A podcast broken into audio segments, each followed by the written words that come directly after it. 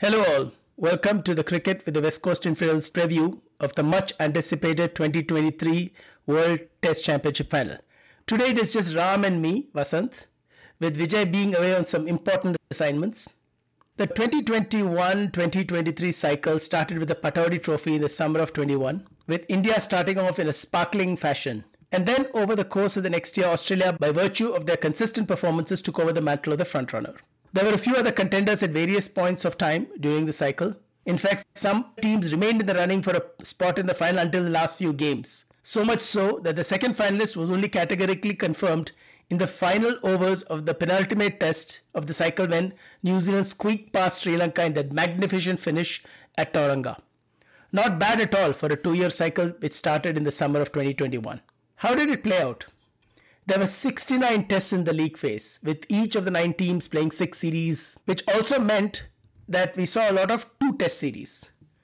This time, though, all the matches were played, unlike in the previous cycle when several teams did not play some series or the other, citing a variety of reasons.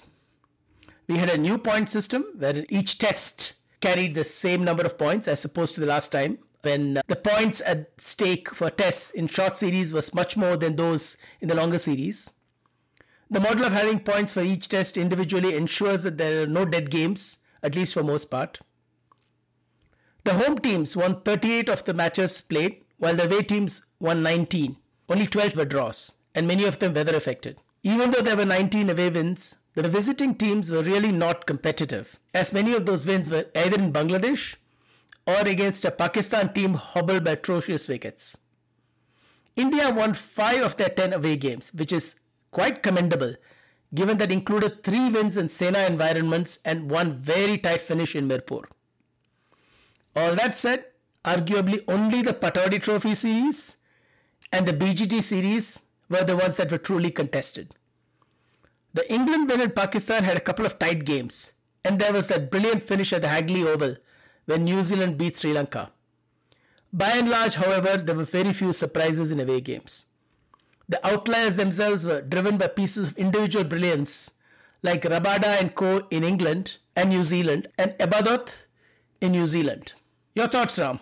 The, the series and it was such a fantastic way to kick off at the WTC 2.0. They were unlucky to miss out winning the Trent Bridge test with the final day getting completely washed out, rather reminiscent of the famous Chennai test of 2004 against Australia, where the final day got washed out and left us with this what might have been a feeling at the end. India very much in the driver's seat to perhaps win. So some analogies there. I thought South Africa did well to sort of stay in the race right until the very end when their away series against the Australians, which they unfortunately lost, but you know they could have still kind of squeaked through. They got some favorable results coming out of the New Zealand versus Sri Lanka series, so they hung in there for a really really long time. They also did really well to finish ahead of England in the final points table you know, especially considering how much England ramped up their game sort of mid-season, you know, with the appointment of Brendon McCullum as coach and Ben Stokes as captain. They had a very, very ordinary series prior to that. I mean, gives me great pride to say that they didn't do particularly well against India at home. But again, they then went to Australia for the Ashes. They lost 0 4 with one drawn game, I think it was. So they didn't start with the initial momentum particularly well. And I think that put them on the back foot and they could actually never really catch up. If you really look at it, it's only India that has been playing consistently over the course of four years now, considering that they've now qualified for their second final for the WTC. So I think all in all, it's been a, a, very fruitful series here. The WTC, uh, despite all the vagaries and the schedules and the uneven number of games, has been riveting in many different ways. There have, of course, been some murmurs of discontent particularly around you know length of series some play two games against each other the ashes are always going to be five games. England and, and india have now decided that they're going to play five games against each uh, both at home and away same with australia. So clearly the big three in a sense are pulling away and these seem to be mostly commercial decisions than anything else. I think the other consideration here, of course, is the fact that only nine of the 12 you know full test playing nations actually figure which really means that Ireland, Zimbabwe, Afghanistan aren't going to get to participate in the World uh, Series anytime in the near future. They aren't going to show up at WTC 3.0 either. So, yeah, I think there is some element of questions around whether the quality of cricket would dip if we allowed any of these teams in. But again, one looks at West Indies' record or Bangladesh's record, they haven't set the house on, on fire either. So that that is kind of like how you know my own initial summary on how this really looks like.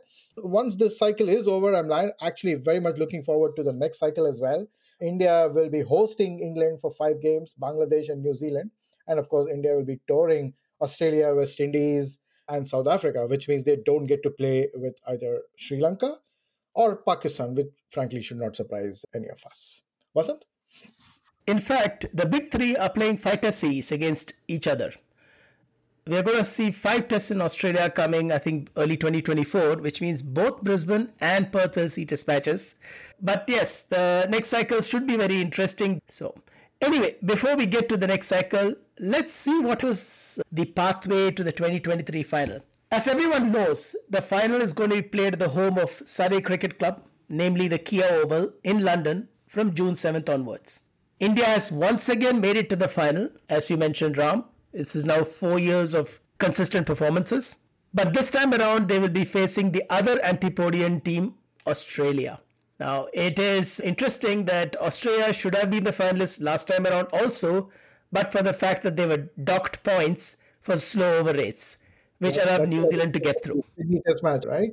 Exactly, exactly. Mm. So, so before we go into the records of the two, let's take a quick peek at some of the teams who fell short.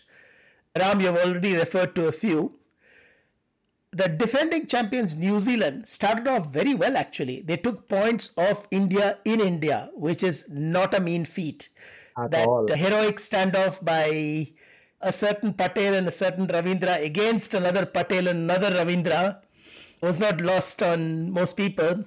However, the struggles in home tests for New Zealand continued. They lost a game to Bangladesh largely a third innings collapse thanks to Ebadot, who took a 5 4 or a 6 4 or something like that. Incidentally, that is the only test Bangladesh has won in four years. And then Rabada derailed them in one game. Right. You lose games at home, you're in trouble. And that actually set them on their way to an early elimination in the race to the final. England was terrible in the first half, as you pointed out. They struggled to keep pace with India at home, and that should have been 3 1, not 2 1. That first test in Trent Bridge, India just needed 150 runs with 9 wickets in hand. That should have been a cakewalk. Then England got routed by Australia away. In fact, it should have been 0 5, but for the fact that they somehow hung around with one wicket to go and saved one game. I think it was at Sydney. Then the Stokes McCullum duo took over operations and they just became a force thanks to the way they've been playing, everybody seems to think that they are the best team going around. I'm not so sure. We also saw how Harry Brook batted in India in the IPL. The same Harry Brook who beat the leather of the ball in Pakistan and in New Zealand. So playing India in India is tough, and then playing against our bowlers in India is nearly impossible, which is why the Australian performance stands out. Yeah, exactly. The South Africans kept themselves in the hunt thanks to their quicks taking down New Zealand away, then warding off the challenge from India at home. In fact, they had a 6 1 0 record at home. The only loss was thanks to that 100 by KL Rahul on day one at Centurion. So that's what kept their qualification hopes alive until they were blown away by the Bazball storm, although they won one of the tests, and then by the Aussies in their second away series. Exactly. Sri Lanka remained in the fray. Essentially, they cashed in on matches against Bangladesh and West Indies, which are effectively free points. But the requirement to sweep the New Zealanders away in the last series was a little too much for them. Exactly. Pakistan was my big, big disappointment in this cycle. The schedule was extremely favorable to them. All their tough matches, if you will, against England, Australia, and New Zealand were home games. But some very ill advised and defensive moves to lay out some dead pitches yeah. means they finished an astonishing 0-4-4 record at home. This is atrocious. In fact, the pre-cycle predictions were that Pakistan would likely make the final because of this favorable schedule. The next time around, it's not going to be easy because they're going to play away in England, in Australia, and New Zealand, and things will be much tougher for them. Ram, Absolutely. your thoughts on those who did not make it? Pakistan, for sure. I mean, stands out. I, I actually feel sorry for them. They should have beaten Australia at home. They should have beaten England at home, and they ended up losing both series. The one that they lost to England was particularly bad, right? A, a 3 0 mm-hmm. rout with Harry Brook on debut, making 468 runs in that series at an average of 93. That's just mind blowingly good. And Joe Root, if you remember, had a particularly bad series. He made only 120 runs or something across uh, all of the tests. But Bazball was you know, at its best in that series. You know, players striking at 100 plus, and this guy, Ben Duckett, basically established himself as the opener they could not drop, while Zak Crawley still hangs around, played the game against Ireland last week as well, funnily enough. But that was a series where almost felt like Pakistan decided they did not trust their bowlers, be it fast bowlers or spinners, and they simply decided they'll just lay out highways for the series, and then the English team they just simply cashed in. I think that's hmm. kind of what I attribute it to. Babar Azam was good in that series. I think he made around 400 runs, but simply couldn't do enough to inspire his team across uh, the line. I'm with you there. All they needed to do is put slow turners like they have done in the past, and their spinners would have taken down England. England did not have the spin strength, and I don't think they are able to play quality spin. And it's not like Pakistan didn't have the players. They could have even brought back that leg spinner, the guy who got hmm. 200 wickets faster. He would have run through these guys on a wicket that even gave him a little bit of assistance. It's it's sad. It's sad how they essentially wanted to avoid defeat in front of their own crowds leading yes. to this state Moves. of affairs. Yeah. yeah. That finally cost them a series against England, definitely. And I mean, arguably also against Australia, though Australia did produce a fantastic game, the one that they won a little earlier. But yeah, I think uh, all in all, I feel bad for, for Pakistan. Making it to the final was very much in their control. England, of course, suffered uh, because of the Ashes and the fact that they played badly against India. They did come back. They, they won the fifth test despite India scoring 400 plus in the first innings. Classic Bazball stuff. But but yeah, it was too late. So let's see what they do in WTC 3.0, which actually starts off on the 16th of June, right? Just a couple of weeks, one week after this test gets over. So in terms of the standout players, Vasanta, who who do you want to call out in terms of players who did extremely well? Yeah, among the contenders, I mean, let's talk about Australia and India separately, but I thought Joe Root, the batsman, was brilliant. I don't know, did he score almost 2,000 runs, right? Yeah, runs uh, yeah. He had issues with leading a team that seemed to struggle. Now, whether it was him or the nature of the team back then, we don't know. But 2,000 runs is a lot. Babar Azam, you mentioned. I think he's a terrific batsman but he alone can't win games for them. Johnny B, fantastic performance after the arrival of Bazball, and I thought that he was the batsman of the season, or at least for the last year. Now, another was Kane Williamson. Nobody noticed him scoring runs, but he did.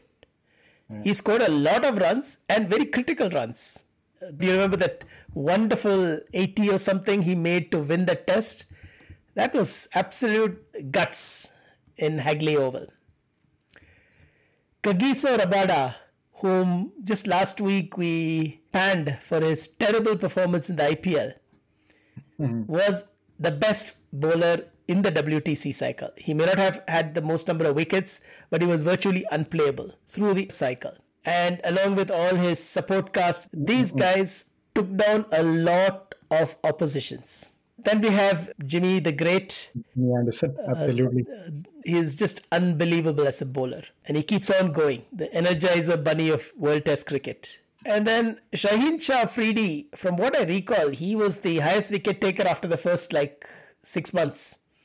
Hmm. And then the injuries and the mismanagement and the attempts to make him fit for some World Cup effectively meant he was not playing many tests. That cost Pakistan a lot. And then, of course, the two South Island born New Zealanders.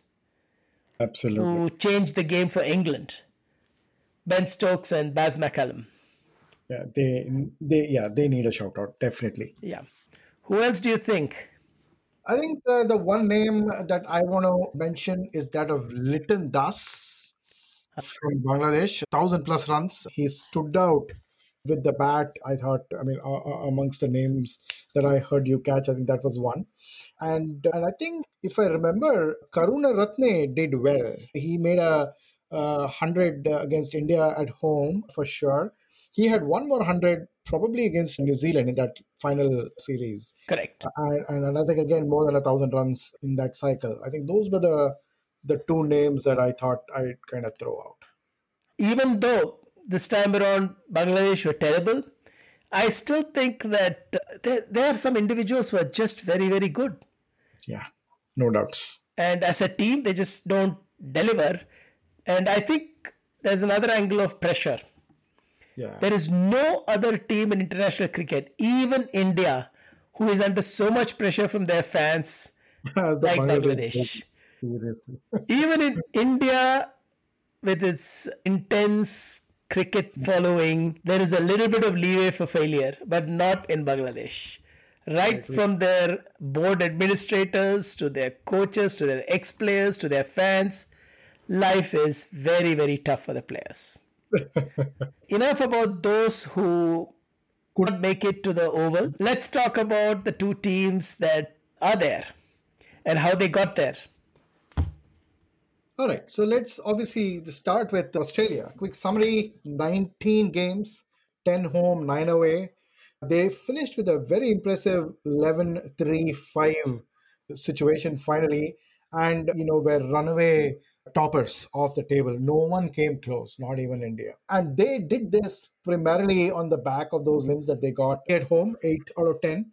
Of course, they famously won a test in India, which is always a big deal. And then there, there was another game against South Africa, which they could have easily won, but for the weather. And then that famous Pat Cummins led series against Pakistan. I think that was, if my memory serves me right, that was Cummins's first away tour captaining Australia, right? And then that kind of started off the so called Pat Cummins era for Australia. So they have been essentially very, very good. In fact, even the Border Gavaskar trophy, which they played against India at home, very competitive, right? I mean, they didn't have Cameron Green playing in the first couple of tests, so you could argue they didn't have their first 11 really in place and obviously they lost but the third and fourth game they were super competitive the third they won and the fourth was drawn so some of their players that came up that came up the ranks as part of this series, Scott Boland was amazing. He was averaging like in the single digits. He was averaging eight or nine after the Ashes, I think, and he had figures of five for ten or some such in one of those games. Correct. Uh, so Scott Boland is clearly you know a discovery for them. He's likely to play in the WTC final. Mitchell Swepson, leggy, he played in Pakistan. Strangely enough, he, they didn't play him in India for whatever reason. They played Todd Murphy and Matthew Kuhnemann instead. Todd Murphy, of course, I think will play a, a lot for Australia going forward. He was simply brilliant on his debut in India.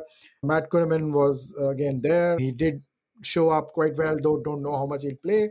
Michael Neser was there as well. He played a couple of tests. He's been called into the squad for the WTC final, though he may not play.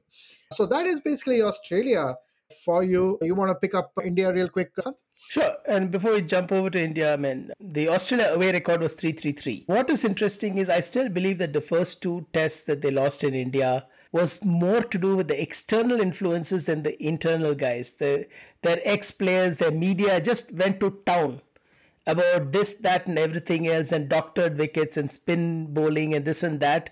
That plus the missing Cameron Green and hence the lack of balance, balance. caused a lot of havoc.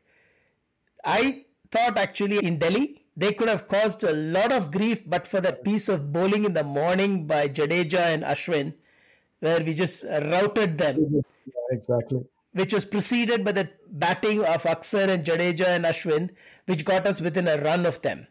That match could very easily have gone the other way. So other way. it is not a surprise that Australia is where they are. And I thought that India was a bit lucky to manage to eke out that win in Delhi. Correct. So it was a very good series, and I thought perhaps the best series in the cycle, except for perhaps that fourth test, which was an absolute bore. It reminded me of those old Feroz Shah Kotla tests when our good friend Sitaram used to provide roads that were fitting for national highways and not for cricket.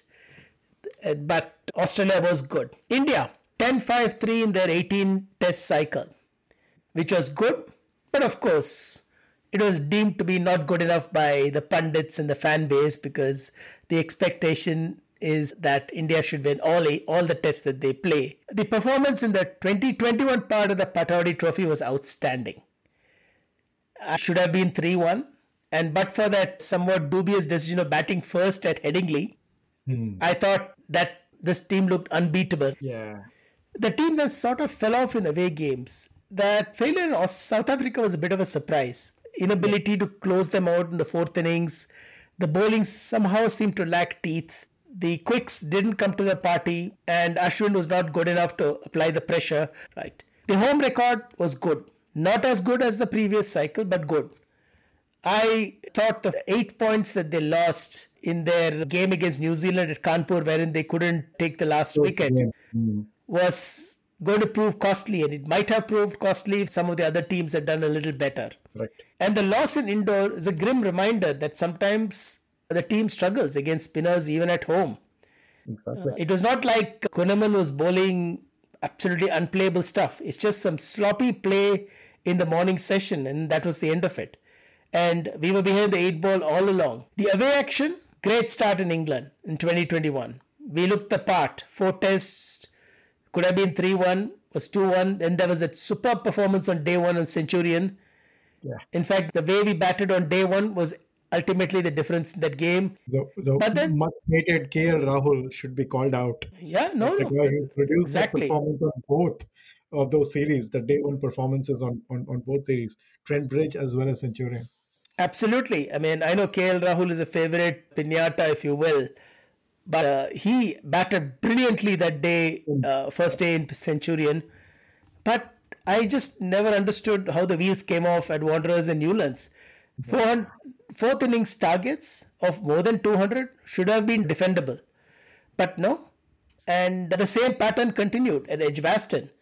Some 375, 378, something like that was the fourth innings target. And, and our bowlers ran uh, dry. Three wickets, correct. Yeah. I mean, that was terrible. And the Mirpur test should have been the end of the road. At 73 for 7, we were in deep trouble. But then Shreyas Iyer and Ashwin batted so well to take us through. And that was enough for us to have enough to beat Australia because otherwise we would have gone into the Australia series needing to win 4 0, yeah. which would have been too big an ask. Exactly. That rearguard action in Mirpur was very, very critical. To me, this was a far more tumultuous cycle for India. We had five captains for the 18 tests. Injury, non availability, or simply change in captaincy. The entire coaching staff changed, with the exception of the batting coach, which is the department wherein we struggled a lot. The most, indeed. All in all, we had 25 different players featured in 18 tests. Your thoughts? In my opinion, despite the three bad away games where the bowlers couldn't finish the game, I still feel like we owe more of our success to our bowlers than to our batters. I would agree. Eh, right? Our most successful batter through the series was actually Cheteshwar Pujara, who had 887 runs at only 32. Right? I mean, if you compare that with Usman Khawaja uh, on the Australian side, I mean, he got nearly double the runs at an average of 70 and that's your contrast sort of right there. And I think the fact that our spinners were fantastic, Ashwin had something to the tune of 61 wickets at an average of nearly 20, 19.7. And of course, Jadeja was fantastic. He had 43 wickets at 23. And then, yeah, Axar was brilliant as well, at least as far as the home games were concerned. Shami came out with 41 wickets, Siraj was 31 wickets. So, yeah, these guys all substantially overperformed in my book. So, yeah, I think we need to see some batting displays in this final in order to win. A couple of debutants, well, not not all of them are debutants. Jaydev Unadkat was certainly not a debutant. He famously played a test in back in 2010 and then went into oblivion for 13 full years. But he had a good game against Bangladesh in the solitary game he was given. Kumar Yadav somehow managed to, as the old saying goes, take the lift and a shortcut uh, into the Indian 11 ahead of, I would argue, many other deserving players with much better first class records, but nonetheless, he got a, a debut as well. And of course, KS Bharat, who, after having slogged it out in the domestics for a really, really long time, finally got his time under the sun, uh, consequent to those sad set of events uh, that happened to Rishabh uh, Pant. And of course, Iyer, you know, he also got his much awaited uh, debut in that famous Kanpur test that you were referring to, wasn't?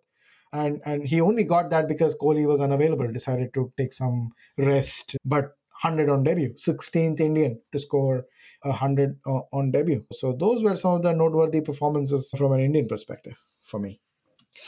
One last thing, I think we may have well seen the end of Ishant Sharma in this WTC cycle. Of course, we don't know this. There's been no announcement from Ishant. There has been no announcement from the BCCI. It's just that one fine morning we don't see him getting selected. So we are here to guess that he won't be playing for the country anymore. But again, 105 tests, only the second player after Kapil to play 100 tests, 311 wickets. Very, very credible. So a quick thank you note for Ishant Sharma there. True, true. His son Sharma 2.0 was a much better bowler than Ishant Sharma 1.0. More than one, no doubts. Yeah. I mean, it was like Ishant Sharma in that debut series at Perth against Ricky Ponting. Some other guy for a lot of tests, about 50 odd tests. And then a completely new guy who was averaging 22, 23 and played another 40 to 50 tests. He was delivering numbers like I don't know, like a Marshall or a or a Dale Steyn almost. Um, absolutely. I mean, as someone commented jocularly, the shorter hair and the longer length made all the difference. I see. Good one. so that's my quick two cents on the Indian journey over the last two years into the final. So let's quickly look at the standout performers in the league phase before we start talking about the matchups for the finale. As you pointed out, Usman Khawaja has been absolutely outstanding. 1600 runs, average of 70, I think about 6 centuries, then Marnus Labuschagne has been his efficient best. He had 500s. He scored a lot of runs. Smith may have struggled a little bit in the Border Gavaskar Trophy, but Steve Smith is Steve Smith. He'll keep on scoring runs in any conditions. He actually did score a few runs for Sussex. Travis Head finally made the cut from being an efficient white ball player to starting to play tests and scoring runs. He had a good series until he was absolutely inexplicably dropped for the first test in Nagpur. And then he started off playing the Delhi test as if he's going to make a difference. And then one error, and then we swept them under. In the case of India, Pant has been India's best batter. By far. The bad news is not playing. Yep. Going back to Australia, Cummins, terrific cycle with the ball. He played only two tests in India. He didn't take many wickets. He looked a little lost. Yeah. But India is not necessarily the best place for him to bowl because his style of bowling, which is bowling a little bit length and back of the length, is not what works very well in India. You have to bowl much fuller. He still had, I think, more than 50 wickets or so at some miserly cost in the uh, cycle. 53 wickets at 21. Uh, Wonderful, yeah. Mm. Nathan Lyon, spectacular. He had 80 plus wickets and he's bowled well everywhere. I thought he was quite effective in India, both in defensive roles and in an attacking role. As regards yeah. bowlers, for us, Jasprit Bumrah and Ravi Ashwin have been the standout bowlers. Bumrah is not playing, and there's every chance that Ashwin will not do so either.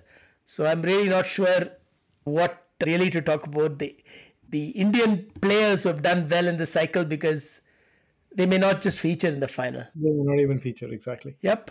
And truly, so, the middle order, nobody really stepped up. Not exactly. one person in the middle order is someone we can really speak about as having done well. You could argue Kohli bucked the trend by scoring that big daddy 100 in that last test against Australia. Yeah, but there is one daddy 100, right? One daddy 100. Yeah, exactly. So, anyway, while we are at it, I think it's time for us to do the matchups between the teams. The, Opener first. Obviously, for India, Gill will open. And while Gill in the WTC or his short test career so far hasn't particularly inspired, I mean, he did make a 100 against Australia, he did make a 100 against Bangladesh.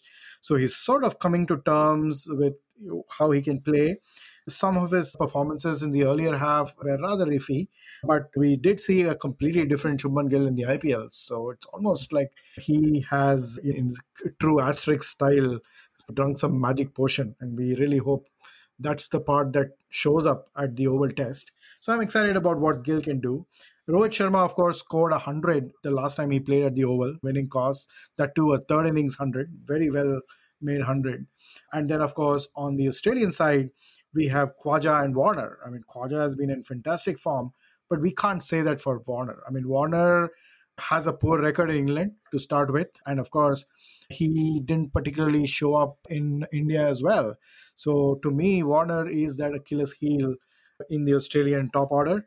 They've chosen to play him after a lot of debate. But yeah, I think Warner will be that Achilles heel and something that I would hope the Indian new ball bowlers can take sort of advantage of. So net net, if you take this matchup, I would say that the Indian openers are slightly a notch above their Australian counterparts. I would concur here. I mean, primarily driven by Warner's lack of form or touch. Mm. I mean, he's had five scores above 15 in about 28 attempts in the last two years. Right. And that 100 was a 200, and again, there was nothing since. Big one, correct. And that sort of drags down whatever Khawaja has been doing. On the Indian side, Gill has not played too many matches, but Gill has been in tremendous touch. Yeah. It is not a white ball, red ball thing. When you see a player batting the way he did, probably doesn't matter whether it's red ball, white ball, who the opposition is, he's going to score runs. Yeah. I'd be very surprised that he'll have a dry match here. Yeah, yeah. And incidentally, he did have five 50 plus scores in just 13 innings in the cycle. So it's not bad at all. It's not bad. I agree. And uh, Sharma, he'll, I mean, we need him to score. And he is probably the most effective batsman that our team has at this point of time, notwithstanding Virat's performances. That would be my take here about the top Agree. order. Agree. Now let's go on to the middle order. India is going to field the veteran combination of Pujara, Kohli, and Rahane, which means the same 3 4 5 that was there some years ago. India will be missing their first choice number 5, namely Shreyas, and that actually hastened the return of Rahane thanks to some fiesty innings for the Chennai Super Kings and beating up on some weaker opposition in the Ranji, in Trophy. The Ranji Trophy. But more than anything else, it seems to be there was just really no alternative. In such a game, they probably didn't want to ask Sky to play. Yeah. And Hole also was not available. And then Sarfaraz Khan is too much of a wild card in this case. So there you go. And so Rahane was sort of a forced move. And if he looks in the kind of touch he was in the IPL, that augurs well. Okay. Exactly. So Australia is almost sure to go with the Labuschagne Smith Head combination. Pretty much. These guys are in great form. Labuschagne, who along with Pujara had some big scores in the county division 2 they almost made an equal number of runs, scored 15, half their at bats. Pujara had 300s for Sussex, Labuschagne had two for Glamorgan. Right. And uh, so Pujara is looking in great touch in England. And he was the highest run getter for WTC, even though initially he had some struggles. Having trouble, yeah. And uh, funnily enough, I think Pujara struggles more in India than other places. Yeah. So days. this might just work for him. Labuschagne, I mean, this guy has been batting like a dream for two years. And he's a very complete batsman. I thought uh, at during the BGT, he looked very accomplished, able to play anything that was thrown at him. Very smart cricketer.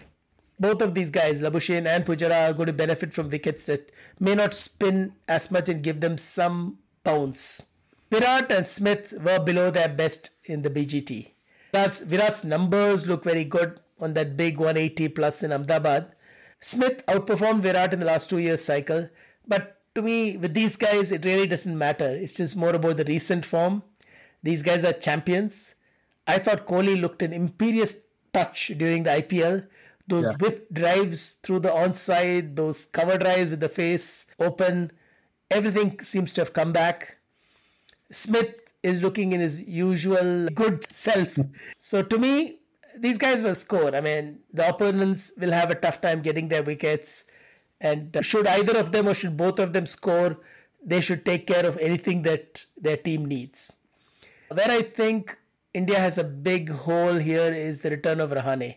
Now, if Rahane does score, it'll be great. But Rahane has had a very average red ball season over the years. His record in England has been very poor for yeah. many a year. And he's really not your first choice. But the flip side is, Rahane probably knows very well that there's nothing to lose. A very good performance here would get him on the plane to West Indies ahead of some of the younger challengers. Absolutely. Unless he was told that this is a one off, which is unlikely though. Which is unlikely, yeah. Australia will play Travis Head. He's been in good form. He was a factor in their resurgence in the second half also. So, yep, your thoughts? I think you covered what I wanted to say about Rahane, right? I mean, 729 runs in 15 tests in England at 26. That doesn't give you a lot of confidence. But yet here he is because there are clearly not enough other options that could actually bat at number five in the absence of Shreyas again. But we do gain a good slip feeder, which I kind of think, looking at yeah. the silver lining here, overall, that middle order is literally the Achilles heel of this team. Pujara plus Rat plus Rahane. I mean, all we can do is basically hope Pujara is coming on the back of, like you said, some good form for Sussex. We can only pray that he can translate it into this game. Same with Kohli. He was in imperious form in the IPL. Prior to that, he had this wonderful game against Australia in the last test. Yeah, so hopefully he can convert this into runs in some way. But we really need at least two of these these three to succeed to make a match of it. I think the advantage is with Australia here. Yeah, absolutely. Yeah, they. I mean, just look at their numbers in the WTC cycle. Labuschagne, Smith, and Head, all three average 50 and above. Oh, by the way, uh, Steven Smith averages 97 at the Oval. Is it? Okay. See. so, so yeah, between these three guys, they have 11 hundreds. In the cycle alone. In the cycle alone, and 17 other 50 plus scores.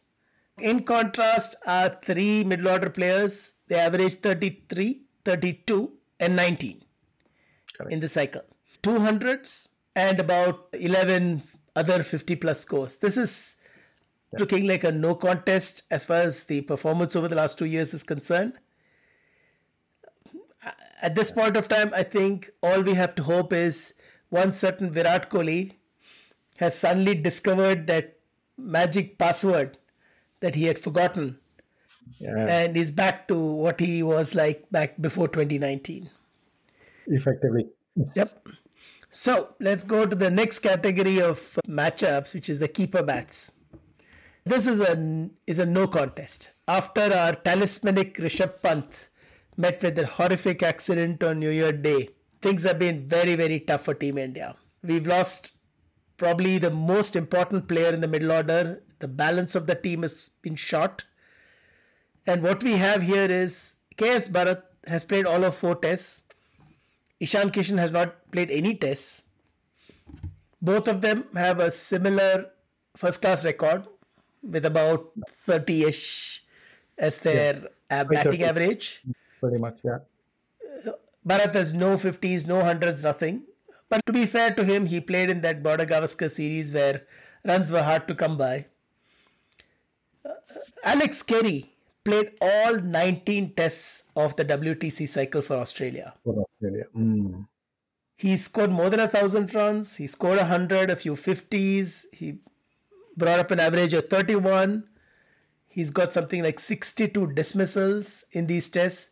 Bharat has all of eight. So this is a no contest here. So your thoughts? Like you, I'm focusing on Bharat as well. I don't see a case for Ishan Kishan to be given a debut I saw something interesting from Ravi Shastri in some panel where he basically said, well, if India decides to play two spinners, then you should play Bharat. If India plays only one spinner, then you should give the cap to Ishan Kishan. Uh, was his opinion. I don't know where that comes from. I, I think I have an idea. Because if India is going to play two spinners, you have deeper batting.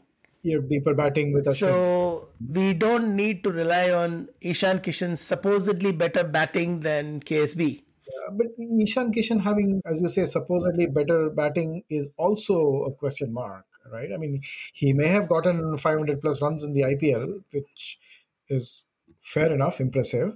But hmm. again, we're talking red ball cricket here, and he's completely untested. And I'm with you there. I mean, it's not about parking your front foot forward and then t- swinging through the line and yeah. getting the ball over the infield. Okay. Yeah. So Bharat it is. I mean, for all his shortcomings, he's got to play. And yeah, from a matchup perspective, Alex Carey is ahead. Let's go to the all rounders. Uh, two of the best players in the game Ravindra Jadeja and Cameron Green. And Yeah, Jadeja missed quite a few tests because of a variety of injuries, but still average 37, has a couple of hundreds. Green averages 39, 100, 550s. Both of them bat very well. Bat, both of them are capable of swinging the ball in favor of their team with the ball. And to me, these are the linchpins for the two teams. Jadeja is a better bowler in, than Cam Green, one could say. But that said, it's all about the conditions. Now, if the conditions are going to be more in favor of seam bowling, then perhaps Green is going to edge Jadeja out as the bowler. Right. Otherwise, it's Jadeja all the way. So this is an even matchup, and I think it could be anybody. But Yeah, both of these guys are critical. No, I think both of them provide that balance to the team that they would otherwise lack, right? Jadeja, also remember the, the last test that we played in Edgbaston, uh, Jadeja had 100. So he is comfortable batting in England. And given where we are with the middle order, everything we discussed, the contribution Jadeja will make with the bat, I think, will be super important. And of course, Green is again, he's also coming off of 100 in India, the, the last test. So they're both in good time. I'm very excited uh, to see this matchup. Jadeja, is he number one all rounder on the ICC rankings right now? Yeah, probably. Uh, Probably. sure. But yeah, I mean, they're both right up there. I mean, very, very skilled. a little nugget about Ravindra Jadeja. Many of us remember the 2014 test where we beat England thanks to Ajinkya Rahane and Century of Lord. Ishant Sharma, right? Yeah. But what was not noticed in all of that was a very, very entertaining 62 by Jadeja in that game that actually set up a second innings target for us to beat. And that was very, very important. Absolutely. I remember. Yeah. Yeah, yeah, yeah, yeah. Absolutely. So he has a history of playing well in England. Absolutely does. And, and like I said a little uh, just before this, right? A 100 in the Edgbaston test. And of course, who can forget his role in that famous uh, test match uh, at the Oval, which we won as well. Anyway, uh, bowlers. So I think Australia has a little bit of a setback with Josh Hazlewood not being available. I think he's kind of sort of fade, but they don't want to take a chance and they prefer to have him available for the Ashes. So they're preferring to sit him down for this game. I think Scott Boland will play ahead of Michael Neser. So the Australian bowling choice is likely to be Stark, Cummins, Lyon, and Boland. So they'll do only these four. And Cameron Greens, we just discussed the all rounders, will back up as the fifth bowling option. So that's what it's looking like. And all of these guys have a pretty good story to tell as far as England is concerned. Boland has not played in England in the past, so we'll see how that goes. But Stark, Cummins, uh, Lyon have all bowled in England before this. On the Indian side, this is going to be really interesting. The fact that Bumrah is not around will hurt us. There's no two thoughts about it. I mean, Bumrah and Pant were by far the two very, very strong uh, players that we will be missing. But as it turns out, I think Shami and Siraj are going to be available and they will both play. And then for the other two bowling slots, you basically have this option of playing two of Ashwin, Umesh, and Shardul Thakur. So that's how it's going to look like. If they if the management decides to play the additional spinner, Ashwin gets in, Umesh sits out. with Shardul Thakur being the third player.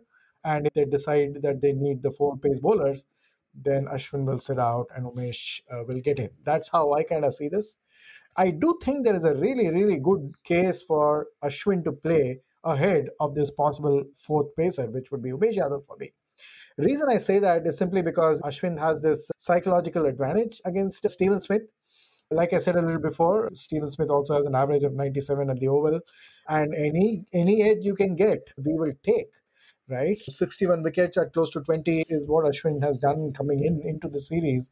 And uh, again, there's this argument to be made that of all the pitches that we have in England, perhaps the Oval is going to be the most spin friendly of them all.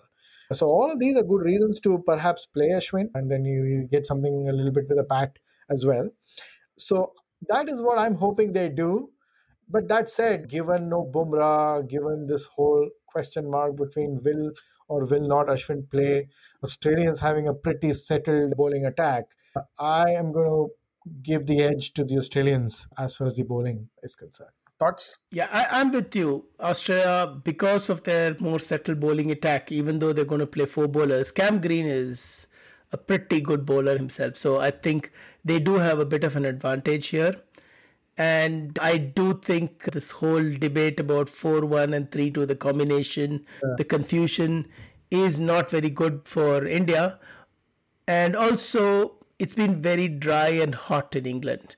Yeah. And looking at the forecast, there doesn't seem to be much rain, unlike, say, Southampton a couple of years ago, okay. wherein they were playing on a dark, overcast, sort of muggy environment. Looks like it's going to be bright and sunny in the first couple of days. There's going to be a little bit of rain on day three, four, five. So perhaps that might be something that might tempt the team management to play Ashwin. There's another name that's been floating around. There is some talk that Jaydev Unadkat might be challenging for a place against Umesh, over Umesh. Hmm. This whole left arm over variety. And uh, Unadkat is a little tighter than Umesh. Umesh has a tendency to leak runs. For sure. And Unadkat with a little bit of his back of the length bowling. And he's a smart guy. So, and if they're going to play Shardul to swing the ball, Unadkat also swings the ball and he can bowl his back of the length stuff. And throw in the variety, that might just be a good thing. Mm. So there is a school of thought saying that Unadkat might be in the mix. Yeah. But India's team management has been keeping things very close to their chest. There's no indication. I have not seen any reports about who's been batting and bowling in the nets, except that Yashasvi Jaiswal has been batting, who's the one guy who's not going to play for sure. Okay, yeah, exactly. so we don't know. So, so yes, with regards to the bowling, I think uh, Australia do have an advantage. But I yeah. did, did realize there's another point I should have made regarding Shardul Thakur. The last time we played a test at the Oval, Shardul Thakur, twin 50s, both first and second innings, was one of the architects of that win. Yeah, he uh, was. He was. Right. So that will be weighing on the team management as well, particularly with this fragile middle order. And if I'm not wrong, chasing the fourth innings, England was basically 100 for no loss with both Rory Burns and uh, Hamid, right? His name. Correct. They were, were they were 100 for no loss, and it was Lord Thakur who broke open uh, that partnership. Then from 100 for no loss, England was basically 210 all out. Correct. Thakur, he's not going to give up. He's going to keep yeah. on coming at them. He's not easily fazed by a tough situation. Yeah. Uh, and but so the point that you make about Unadkat, I mean, there could be a, even need not be in the race as the fourth pacer. He could be in the race as the third pacer, even ahead of Shardul Thakur. You know, given the left arm variety here, of course, I'm assuming mm-hmm. that Ashwin's locked in at number eight. That's an option too. So uh, these guys have a lot of options in front of them yeah. to work out. No, my my take is that they may not play Thakur and Umesh in the same eleven Hmm. because mm. Umesh has a tendency to leak runs and so does yeah. Thakur. Having. Two guys who are going to leak runs, which means any which means any smart opposition will just play out Shami and Siraj and take these two guys on. On exactly. Fine. There's a bit of an unknown commodity to everyone. And, Plus, uh, uh, left arm variety. the left arm variety. I can see why there is some interest in Jaydev Unadkat being the third seamer ahead of Umesh. My 11 is I actually think that they're going to go with 4 1. Okay. They'll go with 4 1. Okay. My just as much as I think Ashwin is a fantastic bowler and he truly deserves a place in any playing 11. Again, it's England. It's going to be seam bowling and there is no punt, which means there is no question of taking any chance with Jadeja not playing, who anyway should be the first name in any playing 11, any format. 100%. And more importantly, Bharat or Kishan, neither of them can bat like Pant. Okay. So we are going to win by get, pricing out wickets, and the people who are more likely to get the wickets are the seamers. So I think they're going to go with four seamers, and to me, the four are going to be Thakur, Unadkat, Shami, and Siraj. Hmm. And then the rest of the guys pick themselves. Yes, Bharat over Kishan. Yeah, pretty much, pretty much. I think if, if they go the 4 1 way, I think that's what is going to happen. And if that does happen, we may not see Umesh Yadav play Test match cricket after this in WTC 3. I mean, remember, Umesh is actually older than Ishant Sharma, who we just retired in the earlier part of the podcast. Yeah, we did. I mean, I think Umesh will reappear in the home series against England. You think so? Okay. Yeah, he'll appear, reappear in the home are five tests. Somebody or the other will break down, Yeah, and there'll be some rotation. and they'll have to do some rotation. So he'll reappear then. I have not seen any other junior young Indian quick come through. If it's a 4 1, I agree with your squad. If it's a 3 2, I think Unadkat will not play and Ashwin will play instead. That's the only thing I can think of. The Australian team is very much an open and shut case. Super easy. Three fast bowlers, one spinner. Cameron Green as all rounder, Alex Carey as keeper. Top five bats. That's So if you're Rohit Sharma and you win the toss, what would you do? you bet. I, I'm with you. Bat bat first, and and definitely given the weather conditions and whatever you heard, there's no morning rain. My final view, my preview verdict, just as much as it hurts me as a Team India fan, I think Australia is a slight favorite for the game.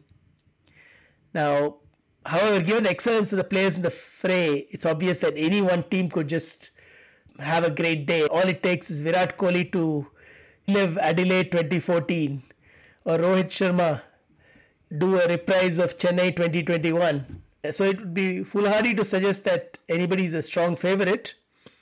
But I think on paper, Paper, Australia. Yeah, on paper, Australia. And, and, and funnily enough, the last four seasons, the four times that these two teams have faced off, it's India who's won. But they had the advantage of a series and back to back games. This is a bit of a shootout, one test mm-hmm. match. You do what you can. It'll be sad if Australia wins this finally, possibly on the back of a stronger team, no doubts. But for India to basically say, well, I won the last four series, both home and away, and here I am losing the most important game of it all. I just hope it doesn't come down to that as an India fan. Yes. All right. So, with that, I guess that's all we have for uh, the evening. Yep. Thank you for listening in, and we hope you enjoyed this episode of the Cricket with the West Coast Infidels podcast. Our regular hosts, Vijay, Ram, and myself, Vasant, today we are shorthanded. Next episode, it'll all obviously be about who won the maze and how. So, thank you, everyone. Bye. Thank you, everyone.